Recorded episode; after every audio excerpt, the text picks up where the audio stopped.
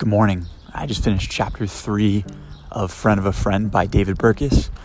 And this chapter is all about being a broker in your network, a broker of information, and a, a broker of connections.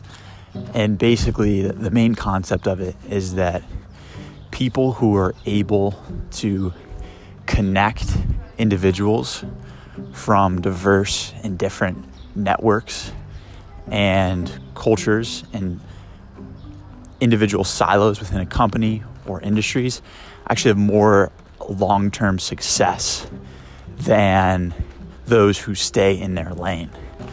Um, talks a lot about moving up the corporate ladder and how a fairly common uh, perspective on it is to get involved, stay in your lane, focus on your specialty, and climb slowly in that vertical. But what this chapter argues is that if you can take multiple jobs across different verticals within that company, even if you're going down on the quote unquote ladder for one job, you get connected to a more diverse set of people within the organization and therefore have more influence. You also have a more diverse understanding of how the organization works at large. And if you think about it, if you really, really want to grow, say if you want to grow to a CEO level, uh, the best CEOs are going to have a deep understanding of all the facets within that company, from customer service to engineering to sales and marketing. They'll be able to relate with those individuals. They may already be well connected because they worked in those individual verticals, be well connected with the people that are uh, leading each individual vertical, right? So this chapter kind of goes against uh, popular belief that focus and staying in your lane is the best way to grow.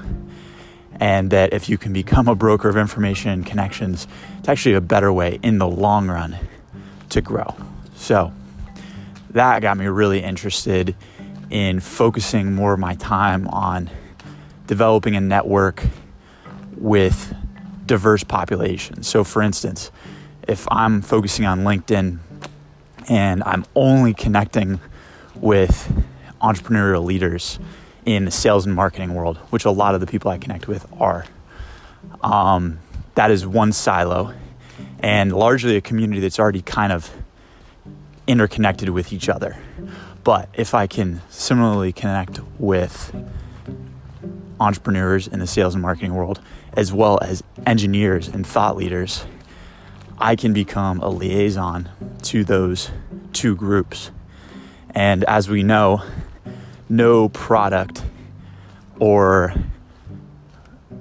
software or service works unless you can help connect it and get marketers behind it that can really make it relatable to others and and actually deploy it to the world, right?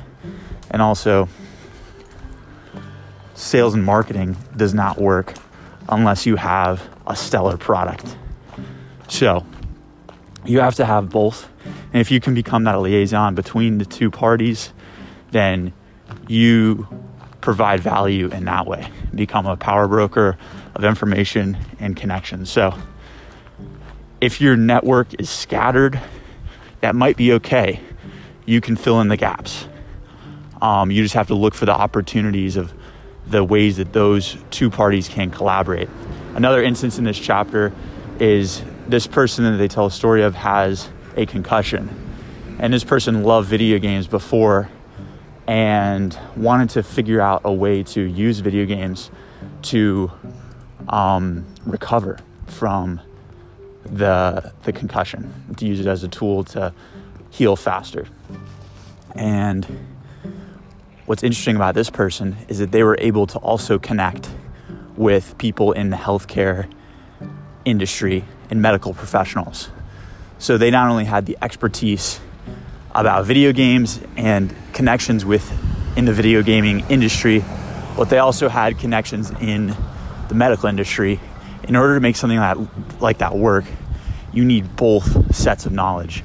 You need to understand how to produce and create a video game, but you also uh, need to understand why and how to make it actually help a human, which is what the medical professionals can come in and do, right? So she was able to become a liaison between the two and collaborate in that way. There's a few other examples they list, but the main idea of this chapter is that if you can connect two diverse sets of people, help them collaborate, then you can create a lot more value than if you just stay in your silo. Think about that.